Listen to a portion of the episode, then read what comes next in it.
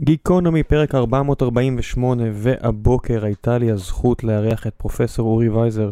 פרופסור וייזר הוא אחד ממדעני המחשב החשובים שנולדו בישראל בעשרות השנים האחרונות כנראה. הוא ארכיטקט מחשבים בכיר במספר אה, כובעים. באינטל הוא היה מהאנשים שדחפו לפרויקט הפנטיום, והוא למעשה אחד מהאנשים שחתומים עליו, והיה לו לאחר מכן חלק לא מבוטל בכל מה שקשור למאמצים של אינטל לנסות להיכנס לתחום המובייל, והוא גם אה, מרצה מאוד מאוד בכיר בטכניון, והכשיר המון אנשים שהובילו כאן חברות ומחקרים חשובים, והיה לו חלק בפיתוח הקריירה של ג'וני סרוג'י, אחד מהאנשים הבכירים באפל העולמית.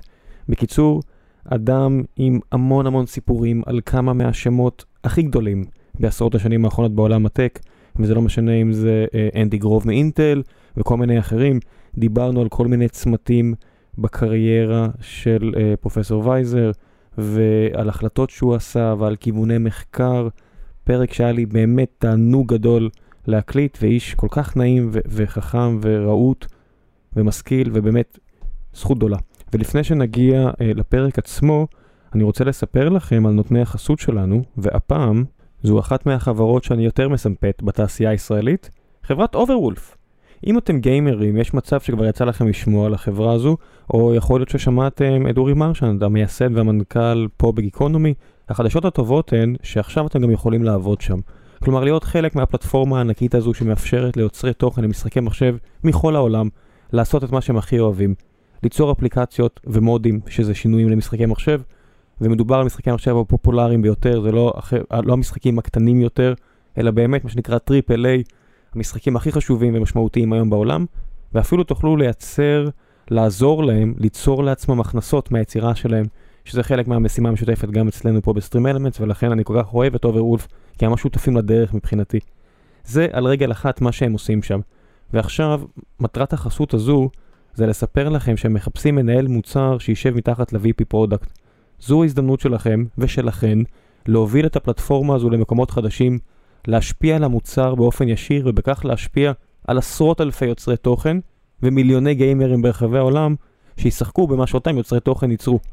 אם זה נשמע מעניין, חפשו את המשרה באתר של Overwolf ואולי תוכלו להגשים לעצמכם חלום ולקחת חלק בעיצוב העתיד של תעשיית הגיימינג העולמית. אני אשאיר לכם אה, לינק בדף הפרק ושיהיה בהצלחה. ועכשיו גיקונומי, פרק 448. מקווה שתהנו.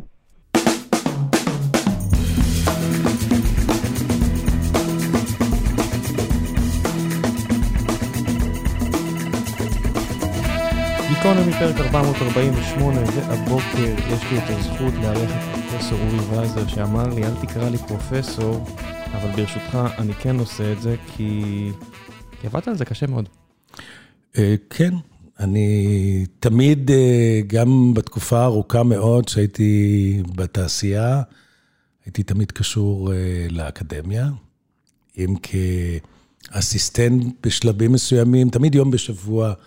בכל החברות שהייתי, הייתי גם בטכניון, אם כאסיסטנט, אם כמרצה, לאחר מכן כפרופסור אורח, תקופה שעבדתי בסטארט-אפים. די ניסו לשכנע אותי להיות פרופסור מן המניין, אבל לקח לי זמן להתחבר, ובסוף נכנעתי. הייתי כמה שנים פרופסור מן המניין, והיום אני... מה שנקרא פרופסור אמיריטוס, כיוון שיש בארצנו forced retirement. בכל המקצועות. בכל, בכל המקצועות, בארצות הברית זה פחות, ופרופסורים נשארים שם פרופסורים עד... גם שופטים בעליון שם עד המוות, אתה יודע, בארצות הברית נותנים נכון. יותר כבוד לגיל. נכון, אז כאן יש איזה גיל מסוים, אבל אז אתה בעצם יכול להמשיך כפרופסור אמיריטוס, שבעצם... אין שוני בינך לבין פרופסור מן המניין, למעט, למעט מטלות של ועדות וכולי וכולי, והשכר שלא קיים. יש הרבה אנשים, בטח בטכניון, ואולי בן גוריון, כל מיני כאלה, שאתה יושב בהרצאות, או עם אורח או סטודנט שלהם, ואתה רואה שללמד זו לא הסיבה שהם עושים את זה, שהם לא אוהבים. ועליך שמעתי מכמה וכמה אנשים, גם... סטודנטים שהיית מנחה שלהם, גם uh, סטודנטים בכיתות, שזה נראה כאילו אתה אוהב את זה. כן, יש לי את התשוקה הזו. ראשית, אני חושב שההתחברות אל החבר'ה הצעירים ולהתניע אותם, גם כמרצה, גם כמנחה למאסטר ולדוקטורט, לתוארים גבוהים, יש בזה משהו, זה, זה הילדים הטכנולוגיים שלי, במידה מסוימת. וכולנו, רובנו, יודעים מה זה ילדים, ומוקירים את, ה, אה, אה, את הקשר הזה שנוצר בין אדם שבגדול מגדל אה, בן אדם אחר. ואני חושב שהסטודנטים שהיו סטודנטים שלי ולמדו שנים, יחד איתי, כשהנחיתי אותם בדוקטורט או במאסטר, הם אנשים שהתחככנו תקופה ארוכה. זה, זה, זה לפחות שנתיים, שלוש במאסטר, ויכול להיות חמש עד שבע שנים בדוקטורט. תוכנית הלימודים שאתה מכיר אותה כבר לא מעט שנים, שלא השתנתה המון, בוא נגיד, במחלקות האלו. במדעי המחשב מן הסתם יותר, אבל בהנדסת חשמל פחות. אתה חושב שיש סיבה, ל... סיבה רציונלית לקיפאון הזה? זאת אומרת, אני מסתכל מ-Basic Circuit Theory, שמהרגע שהוא יצא בברקלי, לא יודע, משנות ה-60-70, זה אותו ספר, באותו שנה א', ועד לאנלוגי וספרתי וכו' וכו'. אתה חושב שיש אה, סיבה טובה לבסיס הזה שהולך וממשיך משנה לשנה? א', אה, אני חושב שהאוניברסיטאות באופן כללי, והטכניון במיוחד, נותנים בסיס איתן אה, לסטודנטים, שמאפשר להם להיות בעתיד ורסטיליים, כאשר הטכנולוגיה משתנה. אז הבסיס, העקרונות הבסיסיים ביותר שלומדים, הם חשובים וצריכים להישאר.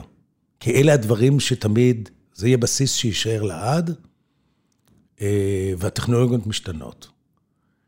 אה, לעומת זאת, אני חושב שהטכניון כן משנה. לדוגמה, בתחום שאני מתעסק בו יותר, כל נושא של ארכיטקטורות, של מחשבים, אה, או ארכיטקטורות מחשוב באופן כללי, מתפתח יפה. מתפתח יפה ויש קבוצה יותר ויותר גדולה. הטכניון בזמנו הקים איזושהי קבוצה שנקראת TCE, Technion Computer Engineering, שבה פרופסורים גם מהפקולטת חשמל וגם מדעי המחשב, ורובם מתעסקים בנושא של ארכיטקטורה בגדול. אה, ויצאו משם די הרבה סטודנטים גם. זאת אומרת, יש התפתחות, יש תנועה, האקדמיה, כמו תמיד, היא קצת יותר אה, איטית מאשר התעשייה. יש פוליטיקה? זאת אומרת, אתה כמי שמחובר בטבור ל-X86, אתה יודע, עוד בתקופה שזה נקרא X86, לפני ששמתם על זה פנטיום והסתרתם את ה-X86 שם, יש פוליטיקות מהבחינה הזאת? אתה, אתה נתפס בתור הנציג של X86? אה, יש פוליטיקות, למרות שאני די עיוור להם. אני, אני לא יכול להיות שותף בפוליטיקות, אני בורח מפוליטיקות. ואני חושב שכמו בכל מקום גדול אה, שמתקדם מהר, אה, יש פוליטיקות פה ושם. היו לי הרבה ויכוחים עם אנשים שאני טענתי שבאינטל בתקופה ההיא לא היו פוליטיקות, ואז הם מספרים לי על כל מיני דברים שכנראה לא ראיתי. באוניברסיטאות, לפי הגדרה, אני חושב שיש קצת יותר פוליטיקות מעצם העובדה שכל פרופסור ספון בתוך המחקר שלו והסביבה שלו, בעוד שבתעשייה בדרך כלל התוצר הוא תוצר שהוא כתוצאה מעבודה משותפת של קבוצה. מישהו בקבוצה לא ישתף פעולה, תהיה בעיה במוצר עצמו. באקדמיה זה כמעט איש-איש לדרכו, לא תמיד. תלוי באיזה קבוצה ובאיזה אה, תחום מתעסקים. אני יודע, אני יודע שבתחום שלנו, בתחום שאני מתעסק בו בארכיטקטורה של אה, מחשבים, יש קשר עמוק וחזק בין החוקרים השונים, גם בטכניון וגם בארצות אחרות. אנחנו ממש אה, ידידים אה, מאוד קרובים, עם הרבה מאוד מרצים ברחבי העולם, אפשר להגיד. אמ, מה תפס אותך הכי בהפתעה מהבחינה הזו? זאת אומרת, אם אתה בתוך קבוצה, בתוך קליקה, בגרף כזה, שהיא הרבה פעמים קליקה כהגדרתה סגורה, ופתאום, לא יודע, בשנות ה-90 מתחילה התופעה הזאת של uh, Machine Learning ו-AI, ומתחיל להיות צורך בסוג אחר של ארכיטקטורה, עד כמה היית ער לזה מתוך היותך בתוך איזושהי ורדיה כזו של חוקרים מכל העולם? אה, שאלה טובה. אה, צריך לזכור שהייתי הרבה שנים באינטל, וה-DNA של אינטל חדר לתוכי. והייתי חלק ממנו. אה, הגישה של אינטל בתקופה ההיא של שנות ה-80, 90, היה שיש מוצר אחד, בגדול, שהוא ה microprocessor של אינטל. ההספק פחות חשוב, performance, היינו מתעוררים בבוקר, performance, performance, performance. למי שהספק מהבחינה של זרם, זאת אומרת, מי חשב על מכשירי mobile שצריך... לא, לא, לא, בתקופה ההיא לא חשבנו כלום, ה power לא, לא עניין אותנו. יש אה, חוק שנקרא Dennard scaling, שעזר לנו, שבעצם מעבר מדור לדור, המתח אספקה ירד, וכתוצאה מכך הצלחנו לשמור על ההספק קבוע, למרות שהכפלנו כל פעם את מספר הטרנזיסטורים. יש ספק כוח, 430 ואט, הוא לא משתנה הרבה, והוא מספק לכם מה שאתם צריכים. גם, גם, גם הסתדרנו עם, עם שמירה של הפאור כמו שהוא, והפרפורמנס הלך ועלה. הנושא של כניסה למובייל היה באמת... אה, היה, הייתה הבנה באינטל מסוימת, אבל לא היה כוח מניע שידחוף את החברה. לכיוון הזה. צריך לזכור, אינטל בזמנו הייתה חברה מאוד ריכוזית, שבראשה עמד אנדי גרוב, המנכ"ל האגדי, ואמירה שלו הייתה אמירה שהיינו כולנו רצים ומבצעים. אמ, ואז הכיוון היה microprocessor, high performance, לרוץ קדימה. התחלנו בכיוון של personal אה, computer, יותר מזה, יותר לכיוון של סרברים וכולי וכולי. לפטופים אולי ירדו לכיוון הזה. אבל את הפספוס הגדול ביותר היה כמובן הטלפוניה. אתה מרגיש שזה דווקא הפספוס הגדול ביותר? ולא למשל, לא יודע מה, הגדילה של GPUs עם NVIDIA? הרי אתה יודע, GPUs התחילו, זה היה כל כך... אה, חיכה על המדף, כי זה היה למשחקים, אתה יודע, מאיצים גרפיים, אה, חברה קטנה, בלי הרבה משאבים כמו אינטל. אה, שתי, שתי מתחרות הרבה יותר קטנות מ-AMD שזינבה באינטל בשנים האלו, ו-GPUs מרגיש לי כאילו זה, זה הפספוס דווקא. יכול להיות, אבל, אבל כחברה שבנויה, הייתה בנויה לפחות, על מוצר אחד בלבד, כל הידע כל השקעת המשאבים הייתה בכיוון של microprocessor. נושא של הגרפיקה לא קיבל פוקוס. אנדי גרוב, היה לו מושג של job number 1. job number 1 זה אותו job בחברה, שברגע שהוא זקוק לעזרה, כל אחד מהחברה קופץ לעזור לו.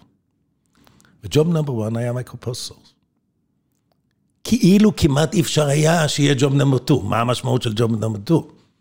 מי מקבל את המשאבים שצריך ברגע האחרון להוציא tape out ל microprocessor? אין עץ היררכיות אם, כמו בחומרה, כל חצי שנה, כל שנה שיש tape out, זה נשלח עכשיו למפעל, אין מה לעשות. הסייקלים של חומרה מכתיבים כמעט. הסייקלים הם, הם מכתיבים, וגם, ומי שהכתיב זה אנדי גרוב. בצורה טוטאלית. איש חכם, קצר, ברור. עם vision לא נורמלי, עם, עם, עם הערכה מאוד גדולה של כל הסובבים אותו, וכך יותר קל לנהל אה, חברה גדולה בצורה, נגיד, מנהיגותית, כמו שהוא עשה. אה, ולכן הגרפיקה היה מין איזה סייד אישו שאינטל השקיע, אבל לא השקיע יותר מדי. אה, אה, אולי, אם אתה זוכר, החומרה של אינטל בעצם כיסתה גם על הגרפיקה. הגרפיקה הייתה רצה על ג'נרל פרפס בהתחלה, בזמנו. כן. ולבנות אקסלרטור שזה משהו מחוץ ל-CPU, זה היה כמעט עבירה לחוק, כן? מה זה עושים משהו שהוא לא x86? אז עשו, אבל לא, לא, לא מיקדו את האנרגיות בכיוון הזה. אני חושב שהטעות אולי הקצת יותר גדולה הייתה ללכת לטלפוניה, לרדת לאזור של וואט שניים. אה, אינטל ניסתה. לפחות מקרה אחד שקרה לי, הייתי בקשר טוב מאוד עם קרייג בארט, שהיה ה-CEO אחרי אנדי גרוב.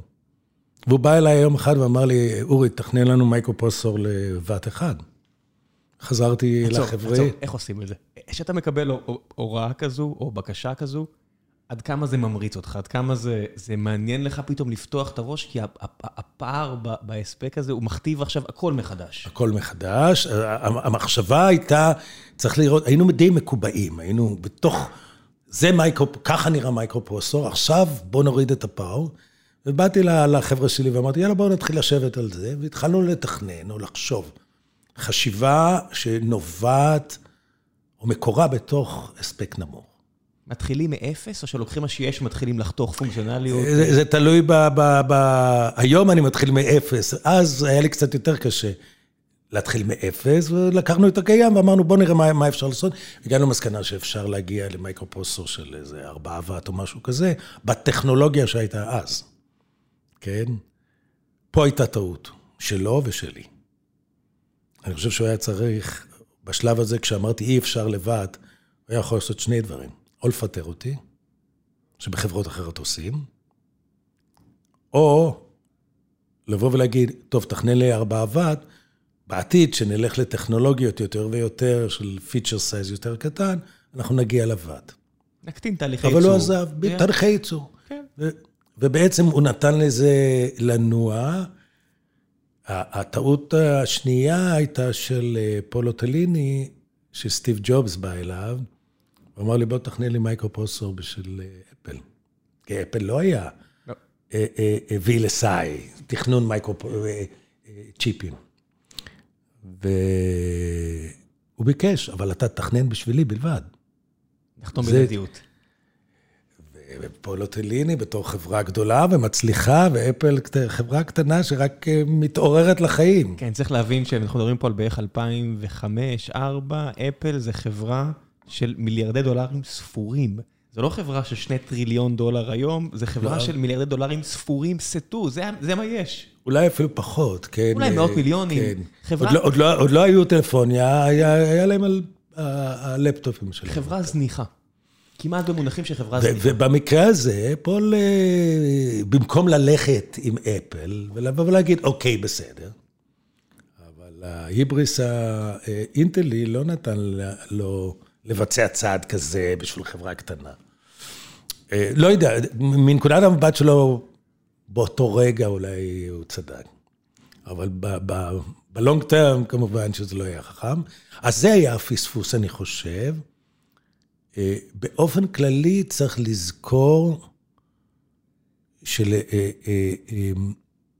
שהמושג אה, הזה של disruptive technology, שכולנו, אני חושב, מכירים, שבו חברה גדולה מתקדמת עם המוצר שלה, ויש איזו חברה קטנה שעולה בתלילות באיזשהו מוצר שהוא סקנדרי ונראה לא רציני, אבל פותחת טכנולוגיות חדשות. אה, אה, אינטל, וידוע, אנדי גרוב היה אומר להם, חבר'ה, תיזהרו, תסתכלו כל הזמן על חברות קטנות עם רעיונות חדשים, כן. והם הולכים לחתוך אותנו. מי שלא לבוא. יודע, אנדי גרוב ופרופסור קריסטינסון. אה, נכון. זה, זה, זה הסיפור של... זה הסיפור של Disruptive Technology, כן, נכון. זה, זה אינטל עם המעבר היה... שלה למעבדים מזיכרונות. זה, אנדי גרוב ידוע בתור אחד המנכ"לים הגדולים של המאה ה-20, בגלל ההבנה הזו של איך לנצח שוק. הוא, הוא, הוא היה מיוחד. היה מיוחד ממנו, הוא, הוא קוריוז, כן, כשאנחנו פיתחנו את הפנטיום, אה, פנטיום הוא אחרי 486 מגיע מה? 586. אבל אי אפשר לרשום IP. וקראנו לזה גם P5, כן? ואז יום אחד הוא הגיע ובא ואומר, קוראים לזה פנטיום. צחקנו, החבורה צחקה, מה הוא משוגע? מה זה, מה זה פנטיום? ואיך תקרא לדור הבא? סקסטיום? ואמרנו, לא נראה לנו. סידר את כולנו. סידר את כולנו. Intel Inside, אתה יודע. Intel Inside. העניין הזה של לשלם IP על שם של מעבד, זה הברקה שלו ושל התקופה הזאת של אינטל. מדהים, מדהים. זה, היו כמה דברים, היו, היו לו כמה חבר'ה שהם אנשי שיווק ממש מדהימים, ש, ש, שעזרו לו ברעיונות ה, הלא, הלא רגילים, כן, המיוחדים שהיו, שהיו לאינטל. אמ, אבל כיוון שהיא כל כך הצליחה בכל הדרכ... ברוב הדרכים שלה בתקופה ההיא, היא גם די הפכה לחברת טיפה מקובעת.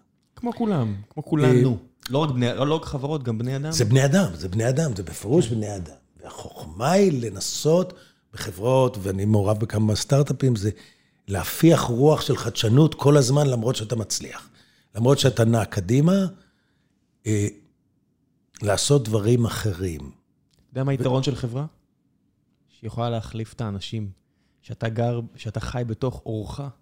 ליוסי ורדי תמיד היה משפט המשקיע שלנו, שיוסי זה גזירת, שאופי זה גזירת גורל. קשה נורא לשנות אופי. וחברה, יש לה את הפריבילגיה של להחליף מנכ"ל, להחליף אבל, בכירים. אבל כאן צריך מאוד מאוד מאוד מאוד להיזהר. כן. אה, אה, וניתוח לשינוי DNA. השינויי ה-DNA, אני לא מעורב באינטל ואני לא עכשיו עוקב אחרי כן, הדברים לא שקורים, אבל החלפה של צוותים, רובד שלם של מנהלים בחברה, זה יכול להיות בעייתי מבחינת ה-DNA של החברה וההתקדמות. אבל צריך ללכת, החלפה של אנשים אולי זה אלמנט אחד, אבל אני לא יודע אם הוא האלמנט העיקרי. האלמנט העיקרי להערכתי הוא לעשות דברים אחרת. אני במשך שנים, אני, אני מרצה, ואני תמיד אה, מרצה ונותן אה, שלושה, ארבעה שקפים על אה, קונספציה של סירות מפרש. כיוון שאני שייט, כן, הייתי שייט עכשיו, זה עבר לכיוון של יאכטות, אבל בגדול, שאתה שט בתחרות בין סירות, ונגיד שיש שתי סירות, בדרך כלל מסלול השיוט הוא משולש, כאשר צלע אחת של המשולש היא נגד הרוח. אם אתה שט נגד הרוח, הדרך היחידה עם מפרשיות, זה מה שנקרא לזגזג. שתים אל, אל הרוח. ואם הרוח תשתנה באמצע, יש לך סיכוי שאם היית באיזשהו מפנה, זאת אומרת, יש מפנה ימני ויש מפנה שמאלי, אתה במפנה מסוים, יכול להיות שתרוויח. אני מראה את השקף הזה, מסביר לאנשים, הנה, זה התורה על רגל אחת, ואז אני אומר, הנה, יש עכשיו quiz. בואו נראה שתי סירות. יש סירה ראשונה ויש סירה שנייה. שתי הסירות זהות לחלוטין ב features שיש להן, בצוותים, ואין השפעת גומלין ביניהם. אחת לא מכסה את הרוח לשנייה. אין דרפטינג, אין כלום. אין שום דבר. ואז בעצם אתה אומר, מה האסטרטגיה של הסירה הראשונה, ומה האסטרטגיה של הסירה השנייה. ואני מתחיל עם השנייה, זה קצת יותר קל. מה האסטרטגיה של הסירה השנייה? אם אני אעקוב אחרי הסירה הראשונה, וכל פעם שהיא תזגזג, אני אזגזג איתה, אני תמיד אשאר שני. אין הבדל במשאבים. אם זה אותו כוח שירים, אז... בדיוק. כן. זאת אומרת, אם אני רוצה לעשות, לנצח את הסירה הראשונה, אני צריך לעשות הפוך מהמובילה. לפחות פעם אחת. You can outsmart or you can outrun. מש... אין, אין שתי דברים, ואם אין לך אפשרות to outrun, כי הכוח נכון. שירים הוא זהה, אתה צריך outsmart. outsmart. outsmart זה אומר לא לעשות אותו דבר. לא לעשות אותו דבר. והאסטרטגיה של הסירה הראשונה, זה להסתכל על הסירה השנייה, ושהיא פונה גם אני פונה... אם יש לי יתרון, למה לשנות? למה... לא, אני מסתכל עליו, ואם הוא שינה... לא, למה לשנות ממנו? לשנות ממנו, למה, בדיוק. כל מה שהוא עושה, אני, אני אסגור את הפער, אבל... ולקח לי הרבה שנים, כשהייתי מציג את זה, ואז הגעתי למסקנה, מי שאמר לי זה אה, זוהר זיספל, שהייתי roommate שלו, אמר לי, זה אינטל. ושנים אחרי ש... ש... אינטל כבר התייצבה והייתה חברה מאוד מאוד גדולה, תמיד הייתי אומר, בואו נעשה, נעשה שינוי, ומשום מה לא עשו את השינויים. וכש-AMD הייתה עושה את השינוי, צ'יק, בשנייה הייתה החלטה מגיעה. ושנים לא הבנתי, אבל זו הייתה אסטרטגיה כנראה, אם לא מודעת, בתת מודע. למה לנו לשנות ואנחנו יכולים להיכנס בקיר? אם הם ישנו, יאללה, גם אנחנו יכולים. אבל הנה ההבדל, הסירה יכולה לשנות בהינף, לזרוק את הראש אחורה מעבר לכתף ולשנות. בחברת אה, חומרה, לשנות לוקח לפעמים שנים. והשנים האלו זה, זה מוט ש-AMD ו-NVIDIA ו-ARM וכולם יכולות ליצור. זה גם מושג מאוד מעניין שאתה מעלה, אהוד ברק בזמנו, שהיה רמטכ"ל, נתן הרצאה להנהלה של אינטל. והוא אומר, אתה יושב בראש הצבא, זה נושאת מטוסים ענקית, ואתה מחליט, בוא נשנה קורס 40 מעלות ימינה, ואתה נותן הוראה, לשנות קורס 40 מעלות ימינה, סובבים את ההגה, שום דבר לא קורה. אתה ממתין, ממתין, ולאט לאט נושאת המטוסים, מסתובבת בכיוון. והיא מתחילה להתקרב ל-40 מעלות שקבעת לה, ואז אתה אומר, אוי, טעיתי, בוא נחזיר חזרה.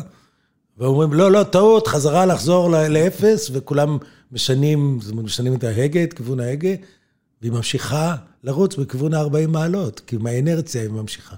זאת אומרת, לשנות בחברות גדולות, כמעט בלתי אפשרי, או קשה מאוד, וברור שמה שצריך לעשות בחברות גדולות, וזה ראיתי, היו כמה, אורבוטק עשתה, עשתה את זה פעם, ברגע שאתה נכנס לתחום חדש, תפריד אותו לגמרי מהחברה, בכל הרובדים, החל מהרובדים הכלכליים, האדמיניסטר...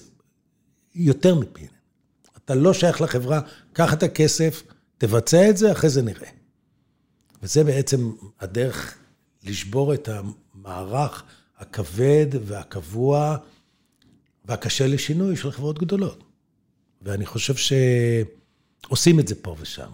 זה חוכמה לעשות, אבל זה עושים. כן, כי אנשים גם מתבלבלים בין uh, קורולציה לקוזליטי, כי במילא רוב היזומויות, לא משנה אם זה בתוך חברה, מחוץ לחברה, נכשלות. ואז אומרים, אה, עשינו ככה וזה נכשל, כנראה זה בגלל שהפרדנו, בגלל שלא הפרדנו. א' כל צריך לצאת כאן הנחה, שרוב מה שנעשה ייכשל ולקבל את זה באהבה.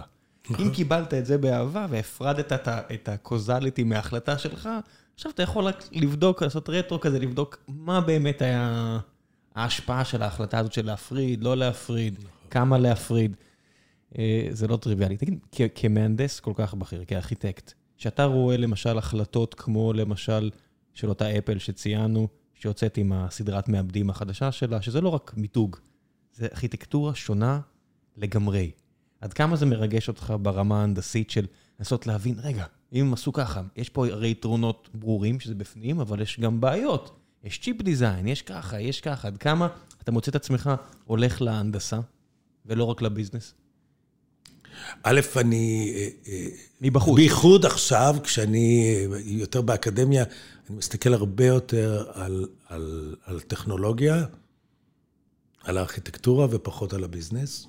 אני חושב שזה משאיר אותי הרבה יותר חופשי ללכת לכיוונים אחרים, כן, שיש להם פוטנציאל הרבה יותר גדול, כי נגיד מבחינת ביזנס לא היית נכנס לתחום מסוים, ומבחינתי אני אומר, בוא נראה, אולי יש שם פתרון, ואם לא, יצא מאמר, ודרך אגב, אה, היה לי מאמר שפעם הלכנו לכיוון מסוים, היה לי סטודנט לדוקטורט, שהלכנו לכיוון מסוים, והתוצאה הייתה מאמר, why not data trace cache?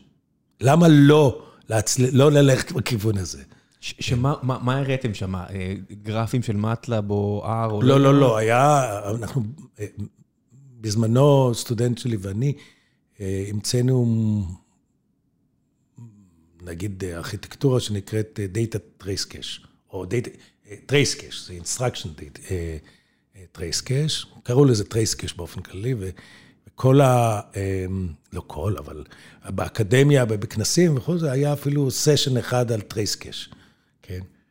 ועשינו את זה בדרך כלל אה, כדי לשמור על זרימת הפקודות בתוך אה, אה, תוכנית שמבוצעת על, על המייקרופרוסור, ואם אתה שומר את זה, אנחנו יכולים לקבל יעילות הרבה הרבה הרבה יותר גדולה. שמי שרק בסוגריים, זה בעצם כמו הארכיטקטורה, זו הארכיטקטורה שנמצאת בלב המוצרים החדשים של אפל, למה שאני מניח עכשיו ל...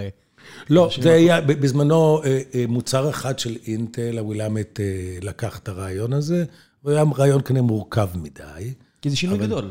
זה היה שינוי גדול, וגם מעבר לזה, ה overhead היה קצת יותר מדי כבד.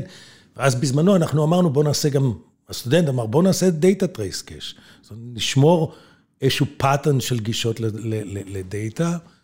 הגענו למסקנה שאפשר לפתור את זה בצורה הרבה יותר פשוטה ממה שהצענו. איך עושים דבר כזה? זאת אומרת, מתמטיקה, הוכחה תהיה הוכחה ריגורוזית, מתמטית פשוטה. פיזיקה זה או ניסויים או תיאוריה. איך בהנדסת חשמל אתה יכול להביא, או בהנדסה באופן כללי, אתה מביא הוכחה אקדמית לכך שרעיון מסוים הוא לא מספיק טוב?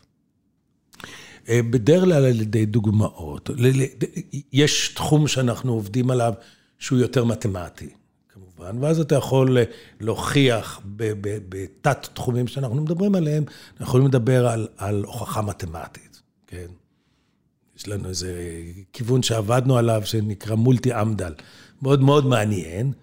שם המשוואה, זו משוואה קצרה שאתה יכול להשתמש בה לחלוקת משאבים בצורה אופטימלית. אבל בדרך כלל, אתה לא יודע אם התוצאה שלך בארכיטקטורה היא יותר טובה מכיוון אחר.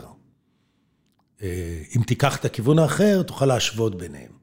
אז בדרך כלל, תמיד בארכיטקטורה יש רעיון שאתה מעלה, אתה בונה איזשהו סימולטור כזה או אחר, ומנסה לראות איך אתה לעומת, נגיד, פתרונות אחרים שקיימים.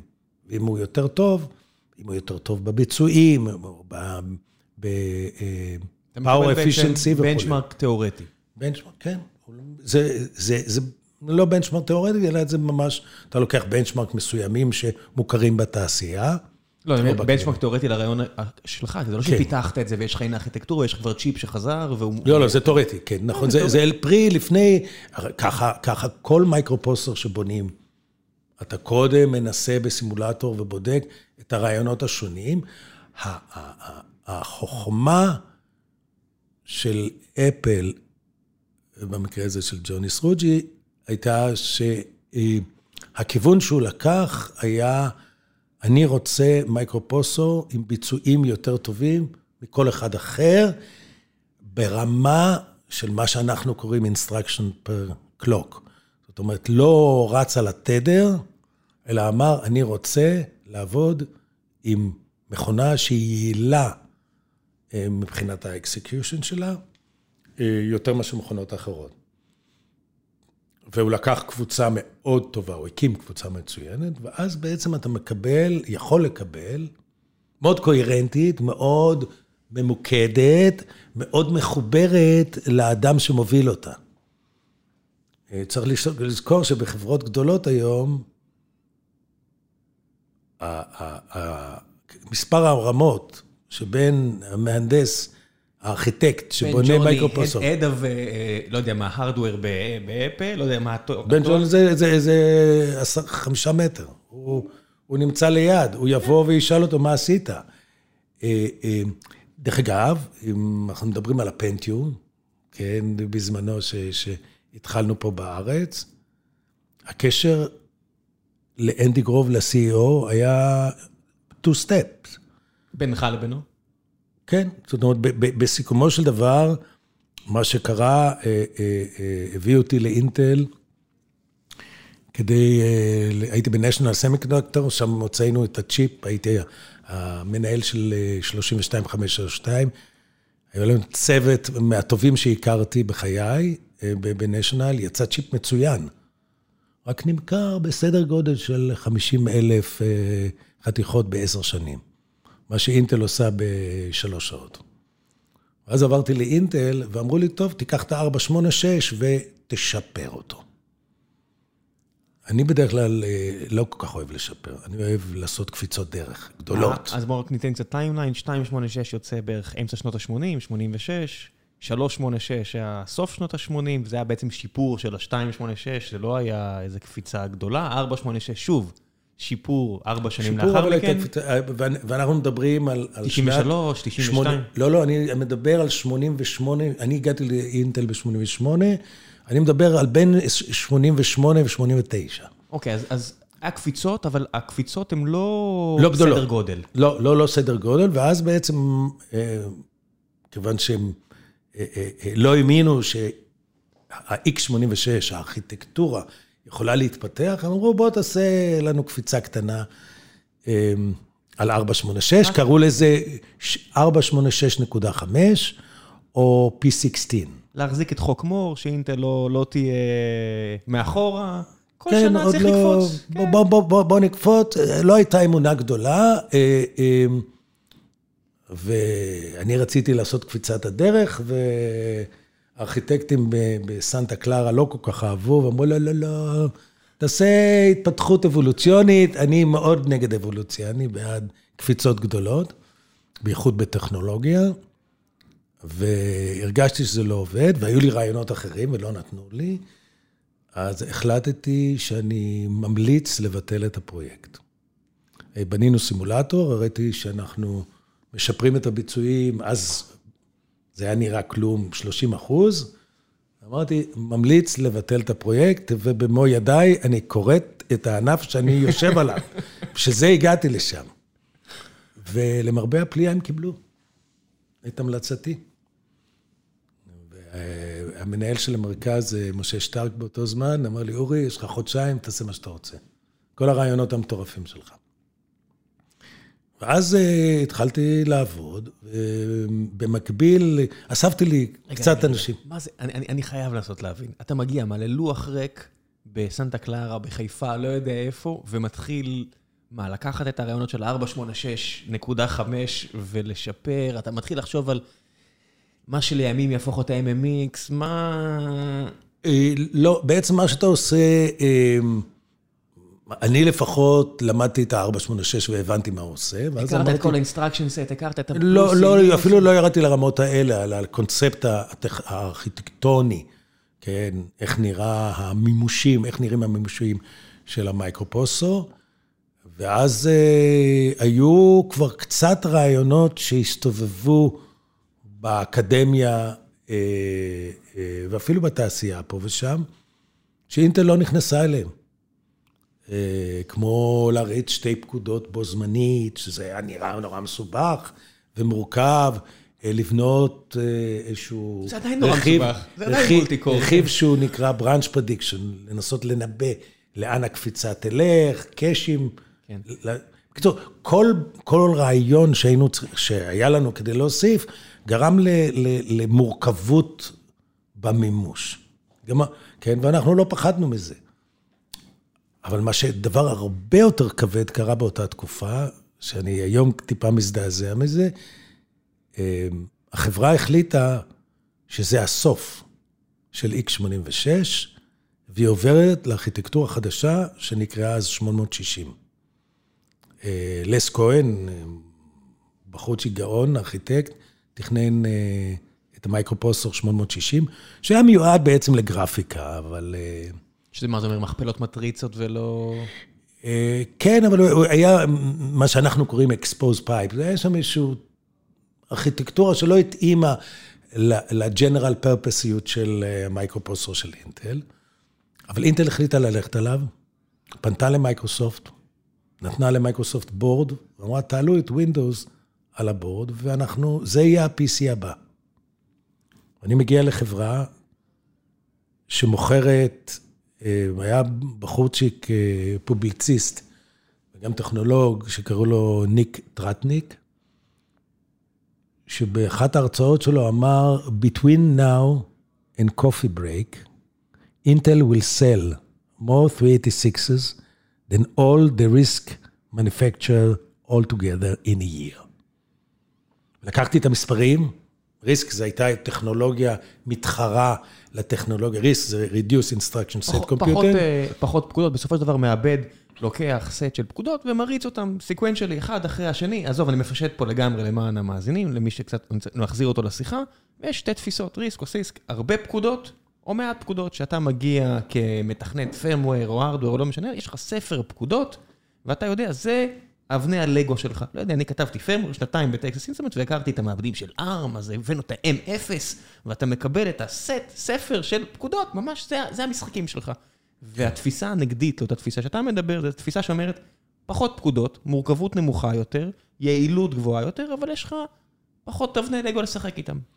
כן, ואז זה באמת, הם, הם החליטו בעצם לעבור, לנטוש את ה-X86, למרות שכאמור, אה, ניק טרטניק אמר שם את המספרים האלה, ובדקתי, שאכן במשך הארבע שעות בין ההרצאה שלו לבין ה coffee break, אינטל הייתה מוכרת יותר microprocessor מאשר כל המתחרים מהטכנולוגיה של, הזו. מהטכנולוגיה הזו, בשנה. ואז אמרתי, זה לא יכול להיות, אי אפשר לנטוש את השוק הזה, את, ה, את, ה, את הקשר הזה בין הלקוחות שקונים לבין, לבין הטכנולוגיה. ו, אמ, ואני אמרתי, אפשר להמשיך עם X86, מכיוון שנתנו לי חודשיים לעבוד, כן? כיוון ש, אה, אה, אה, שהטכנולוגיה, הייתה לי בעצם אפשרות לקדם את זה, אז אמרתי, אוקיי, חיפשתי אנשים מסביבי, התקבצו איזה שישה, שבעה אנשים שאחרי שעות העבודה הרגילות, ישבו איתי, ושאלת איך מתחילים, אז יש הרעיונות הבסיסיים, היו לנו שלושה רעיונות בסיסיים, של ריצה של פקודות במקביל, של branch prediction, איזה מנבא לאן הולכים, ואיזשהו, מה שאנחנו קוראים split instruction או data cache, די מורכב באינטל. ו... והתחלנו לעבוד, בנינו איזה סימולטור קטן, התחלנו לגלגל את זה, וראינו שזה, יש ביצועים לא רעים, ואז עשיתי שני, עשינו שני דברים. דבר ראשון, כתבנו עמוד שהטייטל שלו היה Don't kill the golden goose. ובתוך העמוד הזה אמרתי, חבר'ה, לאינטל יש קהל לקוחות ענק, עצום, שקונה את המוצרים שלה. למה להפסיק את המוצר הזה? למה לא להמשיך לגלגל את ה-X86, 286, 386, 486, 586 וכך הלאה? ואני יכול, I can do it. והראיתי תוצאות, היה, אני חושב, אחד המסמכים הטובים שכתבתי בחיי, עמוד אחד שכיל גם את הנושא ה marketing, גם את הנושא הטכנולוגיה, גם תוצאות סימולטורים וגם רפרנסים. ושאלתי איזה מרקטיר אחד בארצות הברית, אמרתי, למי אני שולח את זה? הוא אומר, לכל השכבה שמדווחת לאנדי גרוב. זאת אומרת, להנהלת החברה. ל-C-Level. לכל ה-C-Levelים של אינטל, פחות או יותר. כן. בקיצור, שלחתי לכולם, כמובן שזה הגיע גם לאנדי. ובאנו גם והוצאנו מסמך גדול, עב כרס, שהיה נקרא PX, The Next Generation Microprocessor, ויחד עם זה הרצנו. דדי פרלמוטר ואני יצאנו לארה"ב, להציג את זה ולהראות את זה ולשכנע, והגדולה של אנדי גרוב, שהוא קיבל את זה. הוא אמר, כן, אפשר לעשות את זה. בלי שהוא מכיר אותך בעצם, הוא עדיין לא מכיר אותך. בלי שהוא מכיר, הוא מכיר אותי טוב, אבל אז הוא לא הכיר. עכשיו, בסדר, עכשיו, באותם שנים, אתה בא אליו... באותם שנים הוא לא, לא מכיר אותי, אבל הוא שומע, הוא רואה את הדברים שאנחנו עושים. יש מישהו בחדר שמרים את היד ואומר, רגע, תקשיב, המודל prediction הזה, הוא לא יהיה מספיק יציב, יהיה יותר מדי... לא, הוכח, הוכחנו את הדברים בסימולטור וכו' וכו', הראינו הוכחות די חותכות שזה עובד. לא התייחסנו יותר מדי לקומפלקסיות של העניין. כן? שצריך לבנות את זה בסוף. שצריך בסוף לבנות, וזה לא פשוט כל כך לבנות את ה microprocessor. היום כולנו יודעים, אבל בזמנו זה היה, 486 זה היה משחק, כן? יחסית. וקיבלו את זה, זאת אומרת, אנדי גרוב קיבל את זה, יותר מזה, הוא שלח נציג שלו לארץ ואמר, אוקיי, יאללה, תגמרו לאפיין את ה microprocessor הזה, תעבירו את כל האינפורמציה הזו לארה"ב, כי שם יש קבוצה שממתינה לשלב הבא, בעוד שאתם עסוקים פה בחיפה לעשות משהו אחר. וזה בעצם היה תחילתו של, של הפנטיום. אני בדיוק היה בחורצ'יק אחד שהבאתי אותו מסטנפורד ל-National Semiconductor, והחליט בשלב מסוים לעזוב את הארץ ולחזור לארה"ב, דון אלפרט. ואז אני אה, המלצתי לו אה, להצטרף לאינטל. וכמובן שלקחו אותו, והוא היה הארכיטקט של, ה, של היישום של הרעיונות שלנו, של הפנטיום בארצות הברית, והיינו בקשר מאוד מאוד חזק. מה שמדהים זה שבמייל קטן כזה, זה קצת מזכיר לי כמו, לא יודע מה, אלף אלפי הבדלות, ש, שקבוצה של יהודים מהונגריה שולחת לנשיא ארצות הברית הודעה של, תקשיב, כדאי לפתח את הפצצה הזו לפני הגרמנים, ואיזה תגובת שרשרת זה יוצר.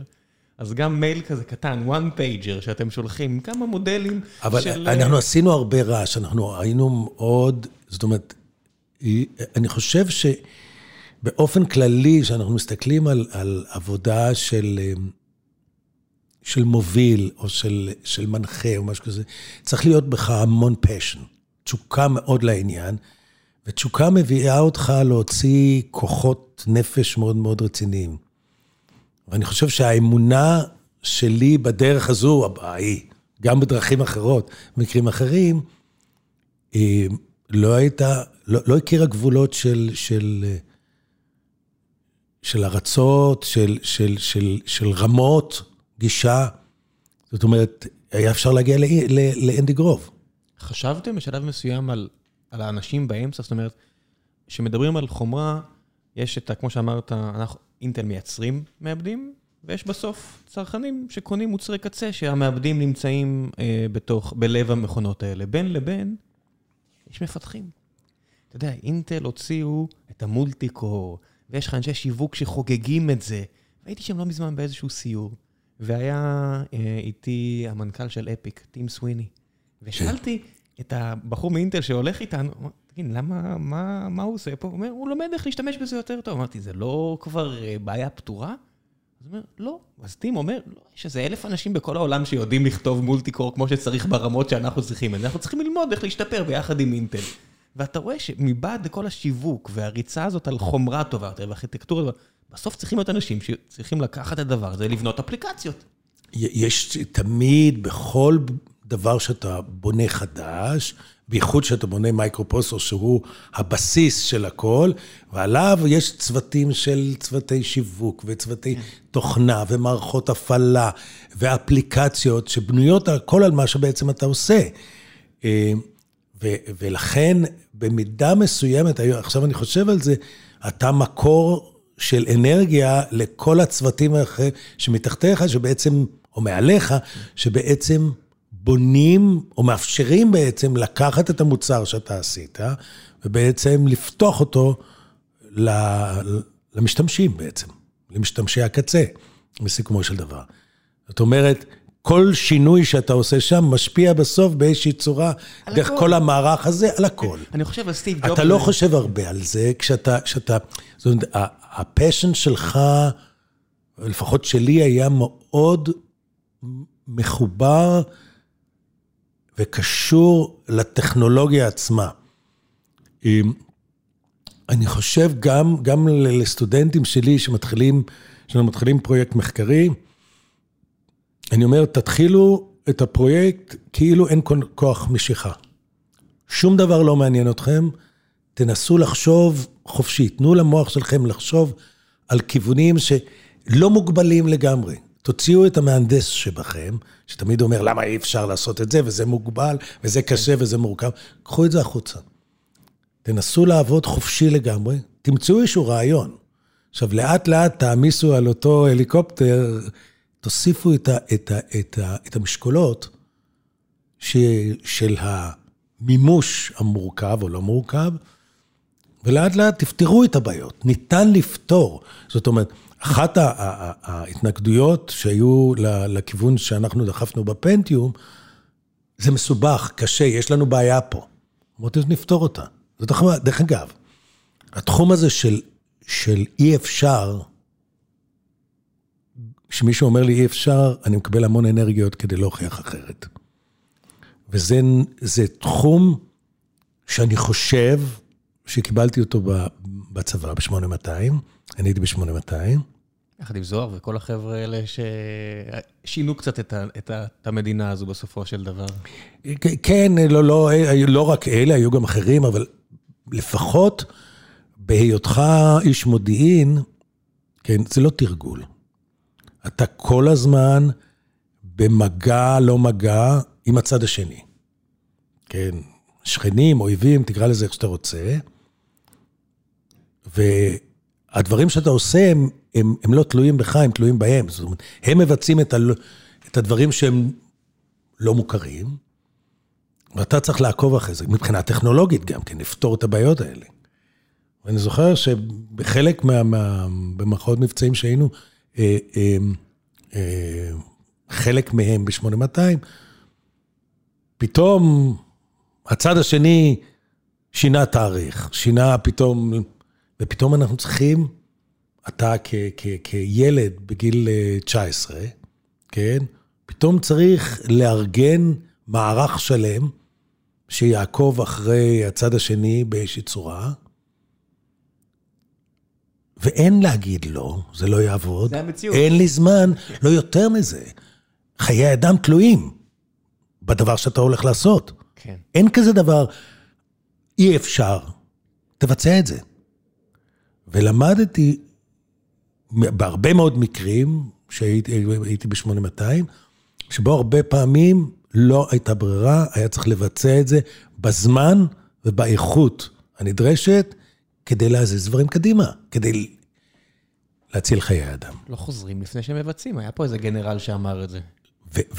ואני חושב, אתה צודק בהחלט, ואני חושב שזה עבר אליי ברמות הטכנולוגיות שהתקדמתי בחיי, בכל מקום שהיו אומרים לי לא, היו אומרים, אני אוכיח לכם שניתן. תן לי לשאול אותך אז משהו שקשור ל-8200, ואז למה שעשית, ואז למה שנהיה מזה. אה, הרבה מה-Zero Days, מהבעיות אבטחה ברחבי העולם היום, קשורות לא בפרצות תוכנה, שזה הכי טריוויאלי, אלא ממש לבעיות עמוקות במעבדים. עד כמה בשנות ה-90, שנות ה-80, שעבדתם על ארכיטקטורת מחשבים, בכלל חשבתם בכיוונים האלו של exploitations, של בעיות אבטחה? הרי בתקופה ההיא, האינטרנט פחות או יותר רק מתחיל ב-91, ואין אפילו את המחשבה הזאת שכולם יכולים לגעת, כולם יכולים לראות. אבטחה הרי זה משהו שלא היה קיים. צ'ק פוינט רק מתחילים באותם שנים, מאותה יחידה וכאלה. זאת אומרת, זה בכלל לא היה בראש. באיזה שנה הבנת, נפל לך האסימון, שארכיטקטורת מחשבים בסופו של דבר צריכה גם לענות על הצרכים האלו של אבטחת מידע? הרבה הרבה יותר מאוחר ממה שאנחנו מדברים. זאת אומרת, הייתי ממוקד מאוד בנושא של הבסיס, כמו שדיברנו על, על, על המחשב עצמו, ופחות על ה-consequences שהוא ייצור. רק יותר מאוחר, שבהתפתחות המדהימה של האינטרנט, הבנתי את המשמעויות החיוביות וגם הרבה השליליות של כל ההתפתחות המדהימה שקרתה לנו ב-20 שנה, 30 שנה האחרונות, ועל המשמעות שבעצם אם לא היינו מפתחים את ה microprocessor, אולי לא היינו מגיעים לזה. אבל אין טוב אין, אין רע בלי טוב ואין טוב בלי רע, ולכן אה, אני חושב שצריך לדעת לקדם את הטכנולוגיה הזאת בכיוונים עם שמירה על זכויות הפרט ו... שמירה על זכויות הפרט זה לא אינטל, זה, זה מי ש... זה אפליקציות. אינטל, נכון. בסופו של דבר צריך... אז המייקרופו... המי... אבל המייקרופרוסור מאפשר כן. לעבור את הגבול הזה של זכויות הפרט, וזה מה שמפחיד לפעמים. אבל אני חושב שאי אפשר לעצור, טכנולוגיה אי אפשר לעצור. זה דברים שהתקדמו, צריך להישמר ולשמור, שלא לעבור על, על, על חוקי היסוד, כן, של האדם לאדם. עד שזה לטובתך, אני יודע. אתה יודע... גם... אה, מספיק אה, קצינים בדרגת סגן אלוף הסתובבו ב-ECI ובכל מיני חברות אחרות, כי זה טבעו של המשחק. אין מה לעשות. אבל צריך להיזהר, זאת אומרת, אחד הדברים החשובים, אני חושב שלמדתי, ואינטל היה באמת בית ספר, זה הכל נבע מאנדי גרוב, זה א', צניעות רבה ויושר ללא תנאי. אין אזור אפור באינטל. יושר אובייקטיבי. באינטל אין אזור אפור. מה שלא לבן הוא שחור. גם אפל מאוד, מאוד מהבחינה הזו ככה. ונכון, כשיש מנהל חזק שקובע את הדברים, והוא יכול, מדי פעם, הוא מראה לכולם איפה כוכב הצפון ולאן ללכת, גם בצדדים המוסריים, כן, וגם בצדדים אפילו האנושיים. אה, וזה מחלחל מיד בכל, בכל המערכת, בייחוד שהמערכת בזמנו הייתה מערכת הרבה יותר שלו, אה, היא לא הייתה עמוקה כל כך. אנדי גרוב אה, בכוח דחף למספר מועט של דרגות, דרגות דיווח. דרך אגב, בשביל זה היה טו אין הבוקס. כן? כדי שבכל שלב הספן יהיה יותר רחב, כתוצאה מכך יהיו פחות שלבים. הוא רצה שהייתה, הוא רצה, נדמה לי, חברה עם חמישה שלבים. אתה מתאר את זה, את העץ כמו גרף. כן, כן, זה ממש גרף. שתדבר על span, כן. נכון, נכון. חמישה שלבים. אינטל גם הייתה ידועה בזה שהגדילה את השלבים האלה. העניין הזה של דרגות ל IC, ל individual contributor ודרגות ל management, הרבה חברות הסתכלו על אינטל מהבחינה הזאת. זה שהדרגות שהם תפחו, לא יודע מה, ל-12, 11, לא יודע כמה יש שם, 15, זה הרבה הסתכלו על אינטל. אינטל היא הייתה גם הסמן הימני בהוספה של ההיררכיה, לעניות דעתי. לא, זה היה פיצול. זאת אומרת, מה שאתה אומר כאן, דווקא זה, אני חושב, גדולה של, של אני חושב, אני חושב שזה היה NDM, אני לא בטוח. אה, בפיצול הזה של דרגות ניהוליות ודרגות אה, טכניות, טכנולוגיות, אני יודע, אה, כי הוא הגיע למסקנה שהחברה צריכה גם את הערוץ הטכני עצמו. ארכיטקטים שלא יצטרכו לנהל אף אחד. שלא יצטרכו לנהל, ובאמת, אה, אז, אז אה, אולי לפני, הרבה לפניי הקימו את כל הנושא הזה של פלו. בסוף אני קיבלתי את הפלו מספר 12 של אינטל. זה לא שיש כל כך הרבה, גם היום. לא, היום יש כבר... מה, מאות? עשרות? מאות. לא מאות, אבל 80 נדמה לי. 80 מתוך חברה של מאות אלפי עובדים. אבל אז היה ממש מעט מאוד, ו... ו... זה אפשר בעצם לערוץ הטכנולוגי לרוץ קדימה, אה, ללא, אה, ללא דרישה לניהול, לידע בניהול וידע, והאוברהד הגדול שיש לי בניהול. המקבילה באקדמיה לחבר'ה האלה שציינתי שהם אה, חוקרים טובים, אולי מנחים טובים באחד על אחד, אבל הם לא צריכים להעביר הרצאות בתואר. ראשון. עשו, חבל שהם עושים את זה וזה לא טוב לאף אחד. יכול, יכול להיות, יכול להיות. ההבנה הזאת שאפשר להפריד, שלא חייב לקחת בן אדם שהוא לא מתאים לעמוד מול כיתה של 100 אנשים בתואר ראשון ולהכריח אותו לעשות את זה, רק כי ככה. נכון. העולם המסחרי יותר מתקדם מהבחינה הזו, הרבה יותר גמיש.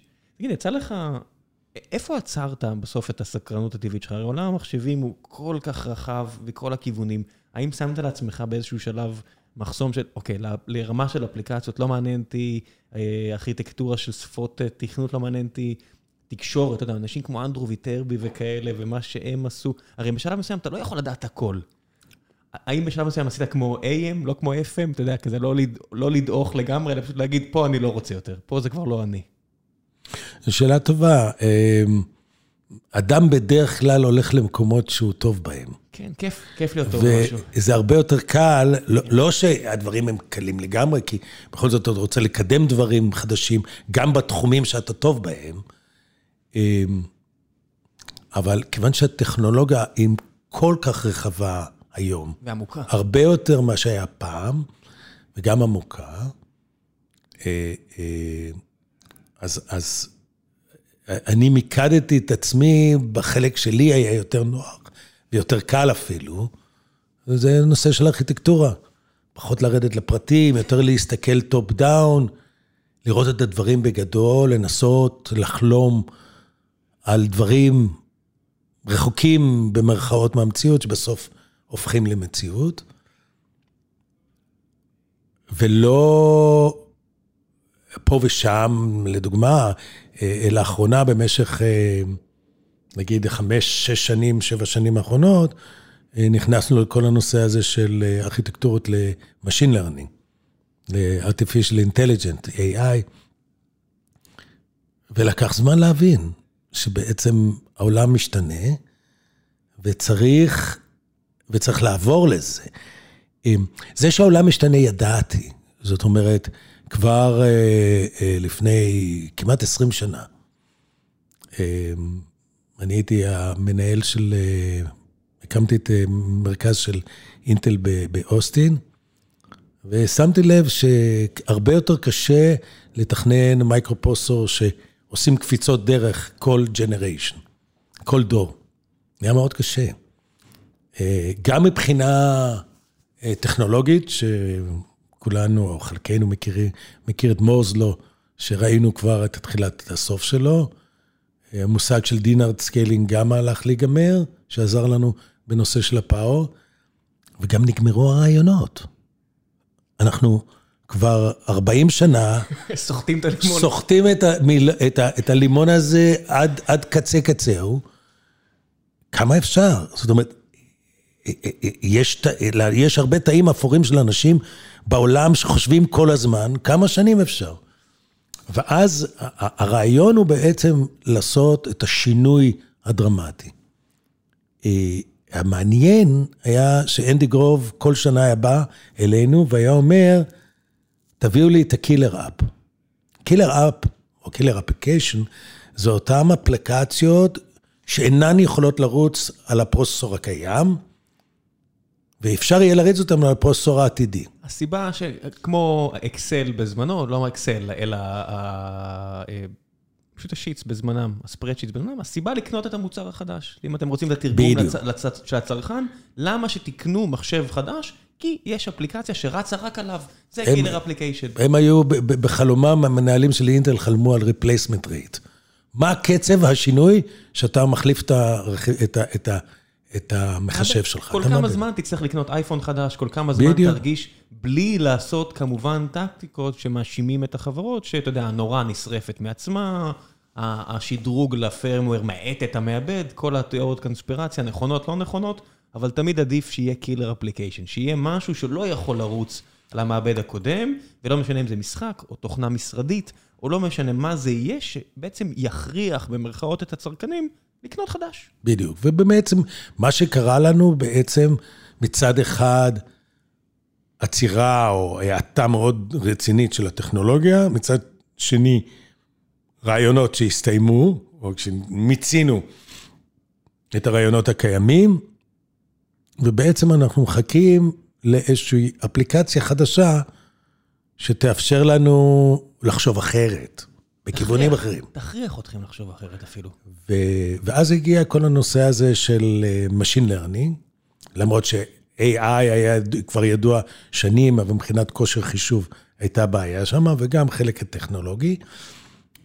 ובעצם נכנסנו לתחום חדש של Machine Learning, שבעצם צורת חשיבה שונה לחלוטין מצורת החשיבה הארכיטקטונית שאני מכיר מקודם. ואתה צריך להתחיל ללמוד מחדש את התהליכים, אה, אה,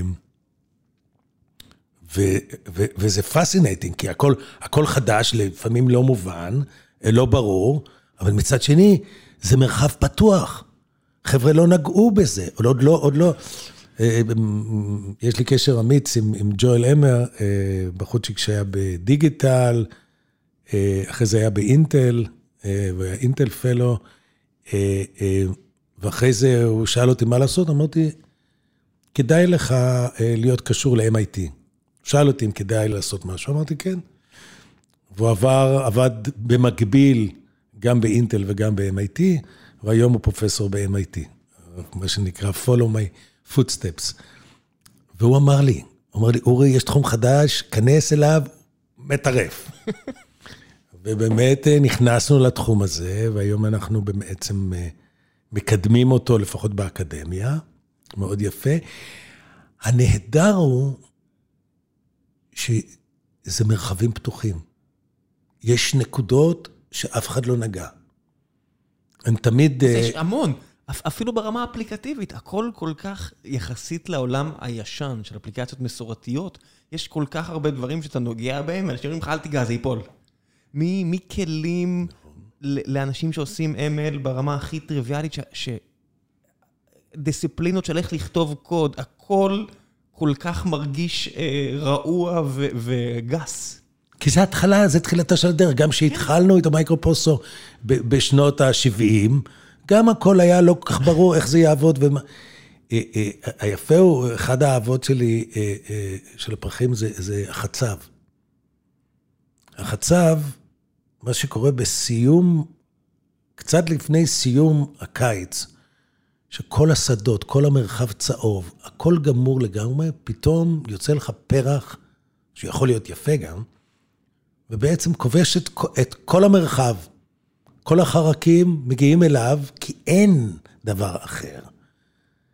וההערצה שלי לצמח הזה, שבעצם מבחינה חשיבתית ו- ו- וקונספטואלית, זה המקום שאני רוצה להיות. זה המקום להיות במקום שאין מתחרים. אוקיינוס כחול. מה? אוקיינוס כחול. אוקיינוס כחול. אתה הולך, שייט, לא? הכל, הכל, הכל, ש- הכל ריק, והרי להיכנס למקום הומה, כן, באנשים, אתה יחיד אחד ולא שונה מכל ההמון, כן? אם אתה נכנס לתוך תחום שיש בו הרבה חוקרים, כן? התאים האפורים שלך לא הרבה יותר טובים מהתאים האפורים של אחרים. ולכן ההסתברות שלך לעשות משהו ייחודי הוא הרבה יותר קטן. אבל אם אתה מגיע למקום ריק לגמרי, כן? כל מה שאתה עושה, אפילו אם הוא לא מתוחכם כל כך, זה קפיצת הדרך. כן. אם אני מסתכל על, על, על לדוגמה, התקופה של, של Digital Signal Processing, ה-FFT למיניהם, ה-Fast Fourier Transform, ו... נסעתי ללמוד, ללמוד דוקטורט ביוטה, בגלל שהיה שם, אה, אה, אה, היה שם פרופסור שעשה איזשהו דבר טריוויאלי כמעט עם ה-FFT, איזו טרנספורמציה. הכל נראה. טריוויאלי בדיעבד. זה- זה בדיעבד. מה שאני אמרתי, שאני, שפעם ראשונה שראיתי FFT בכיתה, בתואר ראשון, אתה מרים את היד ואני אומר, זה לא טריוויאלי? ואז המרצה, שגם הכיר את אנדרו ויטר, זה היה באחד בתקשורת, אה, בקורס בתקשורת, והוא אמר לי, אמרתי זה משהו על לא FFT, אלא משהו בתקשורת, הוא אמר לי, כן, זה טריוויאלי לך שאני מביא לך את הכל כבר מובנה ומוכן. לא, שהוא חשב על זה בעצמו, זה היה טיפה פחות טריוויאלי. אמרתי, אוקיי, make sense. נכון. העניין הזה של בסוף לחדש, אתה באוקיינוס כחול, ולהאמין שתהיה יבשה בקצה, ולהבין שגם אם אתה בדרך למצוא את הודו, אתה מגיע למרכז אמריקה, יש סיבה שיש מעט מאוד אנשים שיוצאים לאוקיינוס כחול. אבל, אבל גם, גם אה, צריך לזכור שלפחות בקטעים מסוימים, אה, אה, הוא לא לגמרי אוקיינוס כחול. רואים אה, קצה של יבשות פה ושם. יש ציפורים באוויר, כן. יש ציפורים, ויש, יש, כיוון שאין כזה דבר, הרי דיברנו על זה קודם, שאין פתרון. פתרון יש, תמיד יש פתרון. ב-99 לא בהנדסה. אחוז מה... כן, מי שהולך למדע תיאורטי כמו מתמטיקה או פיזיקה, לא יודע מה, עכשיו סטיבן וולפאם רוצה לצייר את העולם עם גרפים, בסדר, מאוד יכול להיות שהוא יגלה עוד שנתיים שאין יבשה. בסדר, זה העבודה שלו. בהנדסה אתה פותר בעיה אמיתית. Machine Learning זה לא באוויר, הם, אתה בא לתת מענה לצרכים אמיתיים, לזהות פרצוף, לא יודע מה, לזהות משהו. אבל, אבל לפחות הבסיס מאפשר לך, הקונספט החדש של לימוד מכונה, מאפשר לך לחלום בצורה קצת יותר מוחשית על הפוטנציאל שיהיה קיים. כן? ואנחנו בתחילתה של דרך. אני, אני, אני, גם, גם במידה מסוימת, כשאני מדבר עם, עם סטודנטים, אני אומר, הטכנולוגיה הרגילה של עד היום, של מה שנקרא מייקרופרוסור, שקידמנו במשך השנים, הטכנולוגיית הייצור, ה-process technology, בעצם תרמה בסדר גודל של 60 או 70 אחוז מהביצועים שקיבלנו במשך ה-40 שנה האחרונות. ואנחנו, הארכיטקטים, הוספנו 30-40 אחוז מקסימום. הטכנולוגיה הזו של ה-process technology נתקעה. מורס לא נעצר. אין מה לעשות. התהליכים, יש בסוף פיזיקה שמגבילה אותך שם. ואז כל המשקל עכשיו להמשיך בתהליך הזה של התקדמות, נופל על הארכיטקטים. ולכן אני חושב ש, שזה תור הזהב מהכיוון של ארכיטקטורה של מחשבים, ארכיטקטורה של מערכות אה, Machine Learning, כי יש שם עוד המון דברים לעשות. אני מניח שהפיזיקאים יגידו, אתה יודע, לא יודע מה, מעבדים קוונטיים, או טרנזיסטורים תלת-ממדיים, או דברים שהם אפס לאחד בעולם שלהם, וזה בסדר, שיהיה בהצלחה אצלהם, אבל שמה בוא נגיד, אני לא בטוח שיהיה... זה עוד רחוק, נכון, אני לא מבין לא יודע אם רחוק, אני גם, אני, גם כשאני מדבר איתם, גם הם אומרים, לא בטוח. אנחנו צריכים להוכיח שזה אפשרי. בכיוון של Machine Learning, אנחנו כולנו יודעים שזה די בטוח. זאת אומרת, יש פתרונות היום שכולנו משתמשים יום-יום כבר. יש פונקציית מטרה שהולכים ומשפרים אותה, זה מה שאני אוהב, שהכל מדיד, אין פה שום דבר שהוא באוויר. מגיע, לא יודע, מעוון עליו, מביאים פתרון, אתה רואה את השיפור. מגיע מתחרים מ-NVIDIA, מביאים פתרון, אתה רואה את השיפור. זה פונקציית מטרה שרק הולכת ומשתפרת, יש הולכת. ומשתפרת, אבל עדיין יש הרבה מאוד רעיונות וכיוונים שהם ייחודיים והם, והם סופר אינובייטיב. זאת אומרת, המרחב עוד לא נס- נסקר כולו. לא, כל מיני... ו- לזהות אפסים במטריצה, אני שומע כל מיני רעיונות שאתה אומר, אוקיי, מעולה, רק, רק כל דבר כזה זה אופטימיזציה. הרי מה, שאתם הבאתם את הפנטיום, מעבר לכל השיווק והכל, יש שם פשוט מספר רעיונות בסיסיים. נכון. caching ו prediction, וזה דברים שבדיעבד נורא קל, בטח, נורא הקפיצה הזאת בראש, כי, כי הרעיונות הם באמת הגיוניים. וגם פה יהיה הרבה רעיונות הגיוניים, שיהיו שיפורים מסיביים. נכון, בפירוש ככה אתה אומר. דווקא אותם הרעיונות, אמרת יפה, אני חושב שדווקא הרעיונות הבסיסיים, שאתה יודע להגיד אותם בארבעה, חמישה משפטים, מקסימום, הם, הם, הם המשמעותיים יותר.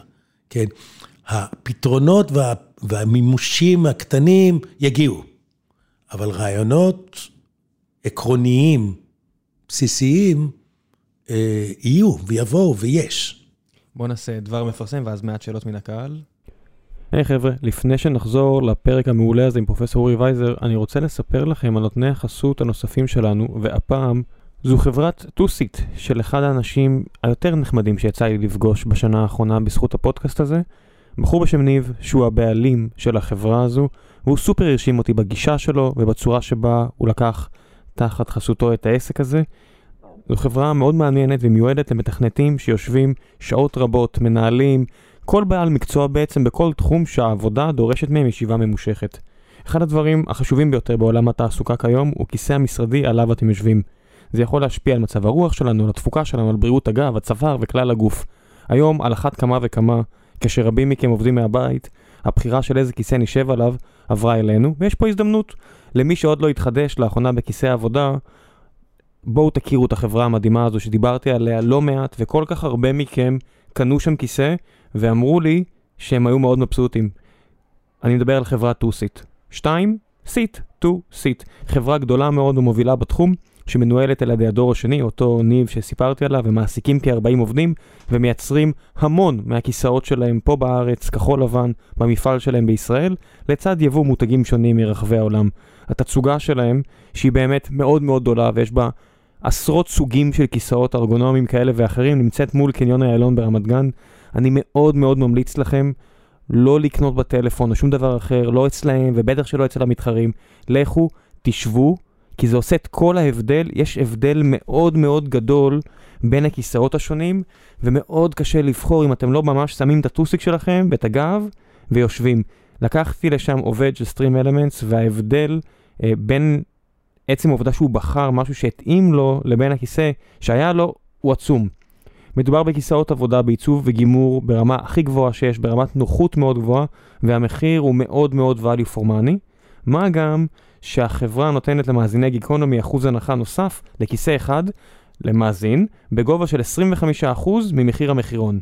כמובן שאם אתם לא קונים רק כיסא אחד, זה גם מתאים, כי חוץ מהפרויקטים הקטנים האלה של כיסא 2-3, הם גם מסוגלים לתמוך בפרויקטים ענקיים של מאות רהיטים לחברות ענק, אני יודע שהם עושים את זה, ראיתי שהם עושים את זה, הכל ברמת גימור מאוד מאוד טובה וברמת שירות מעולה. לכן אני אישית מאוד מאוד ממליץ לכם, חברת 2-Seat, אולם התצוגה שלה מול קניון איילון, אשאיר לכם את הלינק לאתר שלהם, ועכשיו גיקונומי 448, בחזרה לשלב השאלות מן הקהל, מקווה שאתם נהנים. שלום ווליך שואל, אה, סטודנט שעכשיו שוקל מה ללמוד ואיזה מסלול להשקיע בו, מה תמליץ? ראשית, אני, אני, אני, תמיד אני עונה על דברים כאלה שאני לא אובייקטיבי. ואני לא, אני לא יודע אם יש אדם אובייקטיבי. אמ, הפשן שלי, כמו שאמרתי בקטע האחרון, אה, אומר שהיום המשקל של ההתקדמות אה, בכל הנושא הזה של Machine Learning הוא יהיה דרמטי, והמשקל של הארכיטקטורה, איך לבנות את המחשב של Machine Learning, יהיה מאוד מאוד אה, חשוב לקידום ולהתקדמות. אז הראייה שלי היא, היא, ואני רואה, דרך אגב, יותר ויותר סטודנטים מגיעים לתחום הזה, אמ, אני חושב שיש שם עתיד מאוד מאוד מעניין, בטח ל-40 שנה הקרובות, וכשאתה נכנס ל- ל- למקצוע, אתה לא חושב על יותר מ-40 שנה. 40 שנה זה נשמע לי מדהים. תן לי אבל- 4 שנים וזה יהיה... כן, אז אני חושב ש- שהכיוון הזה הוא כיוון אה, של... אה, כיוון הארכיטקטורה הוא כיוון מאוד מעניין ומאוד, אה, פוטנציאל שלו מאוד גבוה להתפתחות. אני אגיד, גם אם את סטודנטית, אה, להגיע למשהו שהוא אוקיינוס כחול, יהיה הרבה פחות גברים שבטוחים שהם יודעים ויגידו לך שאת טועה. אז כל מה שקשור לדאטה, אני מוצא מ data analysis ל data engineering, ל data science, לארכיטקטורה, להכל. זה אחלה הזדמנות לנשים שפשוט לא רוצות להיכנס ל- לתחום רווי מדי בגברים יהירים, אז הנה, המלצה אישית שלי, דאטה מוכן ל- לחדשנות ולמוחות צעירים ו- ורעננים. זה רק יתרון שם, אה, לבוא, לבוא צנוע. נועם רבינוביצ'י שואל, יחסי גומלין של אקדמיה מול השוק החופשי. מה גרם לך אחרי שנים רבות אה, באינטל ובחברות לחזור לאקדמיה? האם אתה עובד על עוד פרויקטים במקביל? שאלה טובה, כי, כי בכל זאת עשיתי אה, שינוי דרמטי. אמ, אני חושב שאחרי, בדרך כלל החשיבה שלי לגבי עבודה ומקומות עבודה, אני לא חושב שצריך להיות במקום עבודה יותר מאשר עשר שנים. אה, אתה מתקדם תוך עשר שנים לרמה כזו שאו אה, אתה מצליח, ואז אתה חושב שאתה כמעט אלוהים, שזה לא טוב, זה לא בריא. אה, ותמיד כדאי להיכנס למקום חדש שבו אתה צריך להוכיח את עצמך. ולעצמך. ואז אתה, ולעצמך כמובן, והריצה היא הרבה יותר אנרגטית. אמ, אז אחרי הרבה שנים באינטל, גם כשהמערכת נהייתה יותר ויותר כבדה, והיה יותר ויותר, יותר ויותר קשה לשנות את הכיוון שלה, אמ, ולחצים מכמה סטארט-אפים שהיו בסביבה, שביקשו שאני אצטרף, אז הצטרפתי לאחד הסטארט-אפים.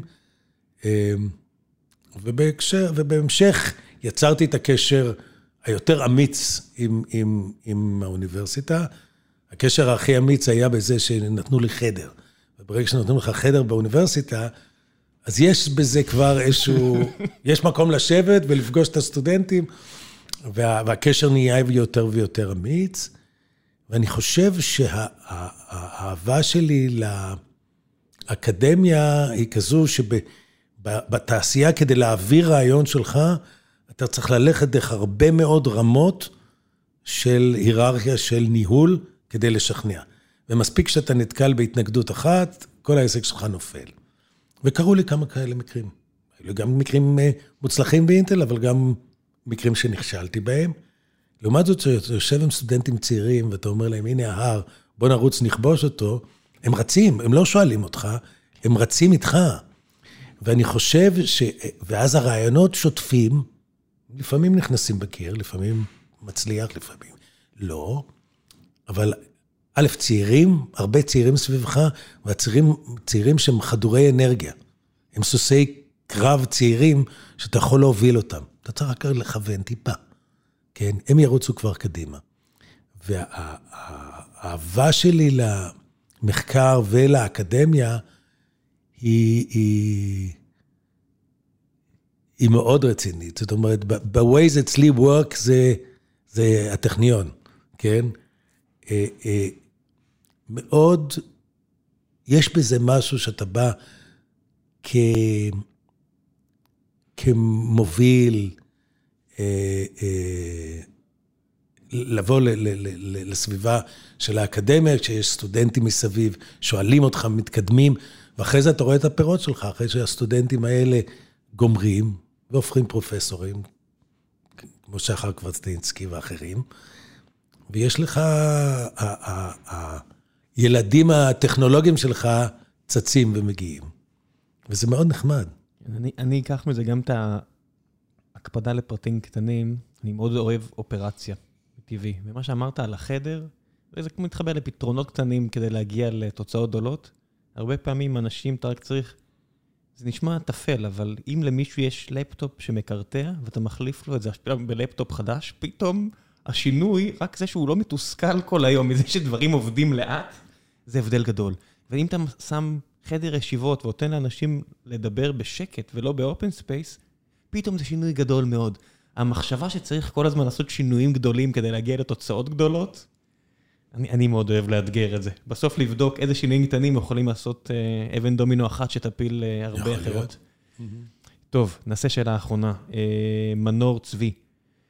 כולם היום מאבדים על כך שבש... מדברים על כך שבשנים האחרונות אינטל מאבדת את ההובלה לטובת המתחרות שלה, במיוחד לאנווידיה בתחום אה, המחשוב עתיר הביצועים אה, ול-AMD ב-PC. איך והאם תוכל אינטל לחזור למשחק, או לפחות לשמור על הובלה בסגמנט השרתים בו היא עדיין מובילה? טוב, הערה ראשונה, מנור הוא סטודנט שלי, נדמה לי. אוקיי. אם זה אותו מנור צבי. אמ, אני משתדל לא, לא להביע ביקורת ולבחון את העתיד של, של, של אינטל. אמ, ביכו את אינטל אה, כבר לפני 20 או 30 שנה. אה, כמה מחבריי הטובים. כשאני עברתי לאינטל, ואמרו, או, הנה מגיע הסוף, והמתחרים יכבשו ולא תצליחו, וכולי וכולי. קשה מאוד אה, אה, לנבא חברה על עתיד של חברה כל כך גדולה. שהרבניו שלה הוא בסביבות 80 מיליארד דולר בשנה, שהרווחים נטו שלה 20 ביליון דולר בשנה. שיש לה הרבה מזומנים והרבה טאלנטים. זה, זה, ויש טאלנטים, זה בדיוק הדבר השלישי. יש כסף, יש אנרגיה, יש מכירות, יש הכנסות גדולות. לא הייתי מבכה את אינטל כל כך מהר. יש... שאתגר. יש אה, CEO חדש, מלא אנרגיה. דרך אגב, אה, פט גלסינגר... שהיא אסטרטגיה חדשה. פט גלסינגר, אני החלפתי אותו בתפקידו לפני שנים. אני לא... אז הנה, עכשיו גם החליפו אותו. כן. אה, לא, זה משהו אחר. הוא, בן טיפוחים של אנדי גרוב, הולך בדרכו.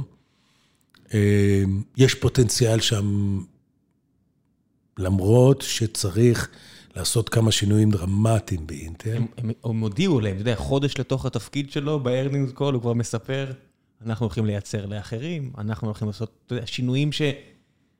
שבמחי אה, ישיבה, פגישה אחת עם אנליסטים, שינה את הפילוסופיה של אינטל אחרי 40 שנה.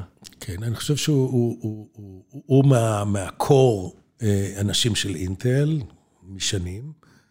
אה, מאוד אנרגטי, מאוד חד, מאוד ברור. אז נשאיר לו את ההחלטות האלה. אני, אני, אני, מאמין, אני מאמין שהוא ישנה את מצבה של אינטל, לאן, לאיזה כיוון. כן, קצת קשה לדעת. גם טקסס אינסטרומנט שהייתה קיימת בערך אותם שנים, המניה שלה קפצה פי שמונה או פי תשע בעשור האחרון, כי היא באמת מצאה את דרכה. וגם אפל, כמו שאמרנו, כן. שרק בסך הכל לפני 16-17 שנה הייתה חברה שאינטל לא הסכימה להשתין לכיוונה, אם יורשה לי.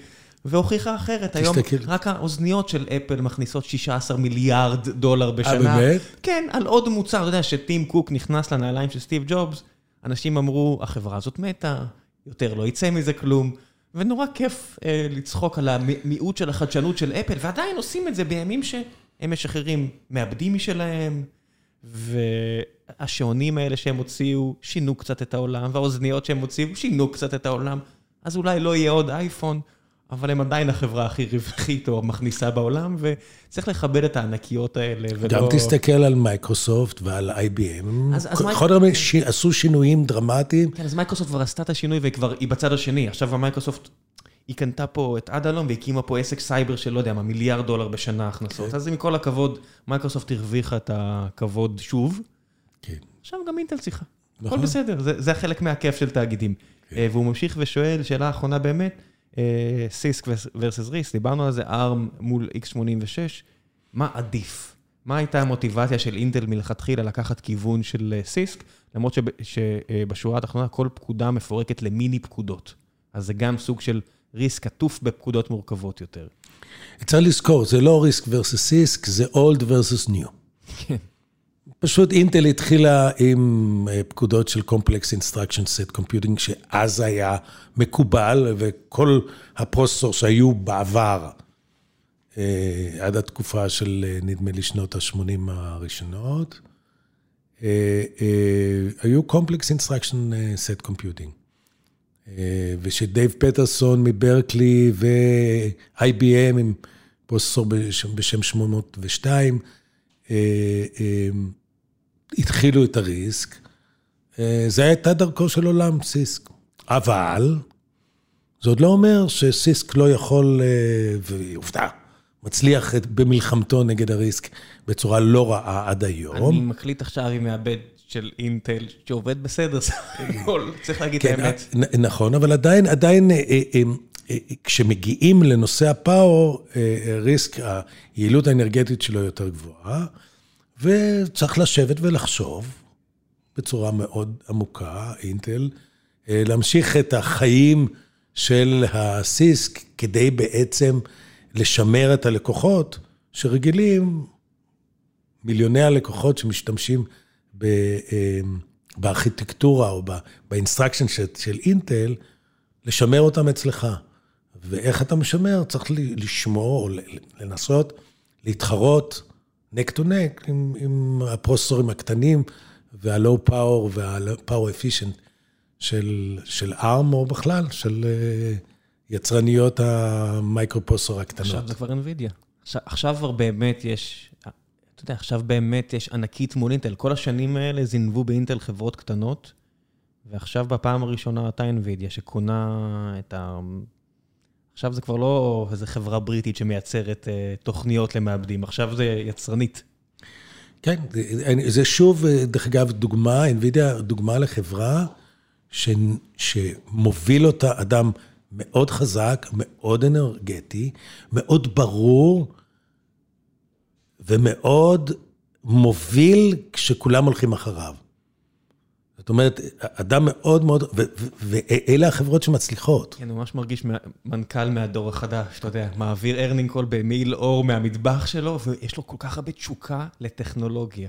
יש לי, יש לי ממש אנשים בלי תשוקה, שאני רואה, גם לא יותר מדי, צריך לעשות פה איזה low pass filter, סטיב בלמר כזה, וגם זה קצת מוזר, אבל צריך איזשהו אנשים עם תשוקה, אבל כן, לא יודע. לא, יש בזה, יש בזה, מה זה, אני חושב שהמילה בבוטום ליין בכל הנושא של הטכנולוגיה, אצלי לפחות זה תשוקה. כי זה כל כך הרבה אתגרים, זה קשה. ומשכורת לבד לא, לא משכנעת אנשים. יש, אתה יודע, שחיקה הדוניסטית. אחרי הפעם הראשונה שראית משכורת יפה, זה בסדר, זה, זה, זה משלם, אבל זה לא מה שיניע אותך לא לטפס על הר. לא, ממש שום הר, לא הר פיזי, ואתה צריך משהו אחר. נכון. אוקיי. פרופסור, אני ברשותך כן אסיים במילה פרופסור, תודה רבה על, על הזמן שהקדשת לי, והמון המון בהצלחה לך ולסטודנטים אה, ולכולנו. תודה רבה, נהניתי מאוד. ביי ביי.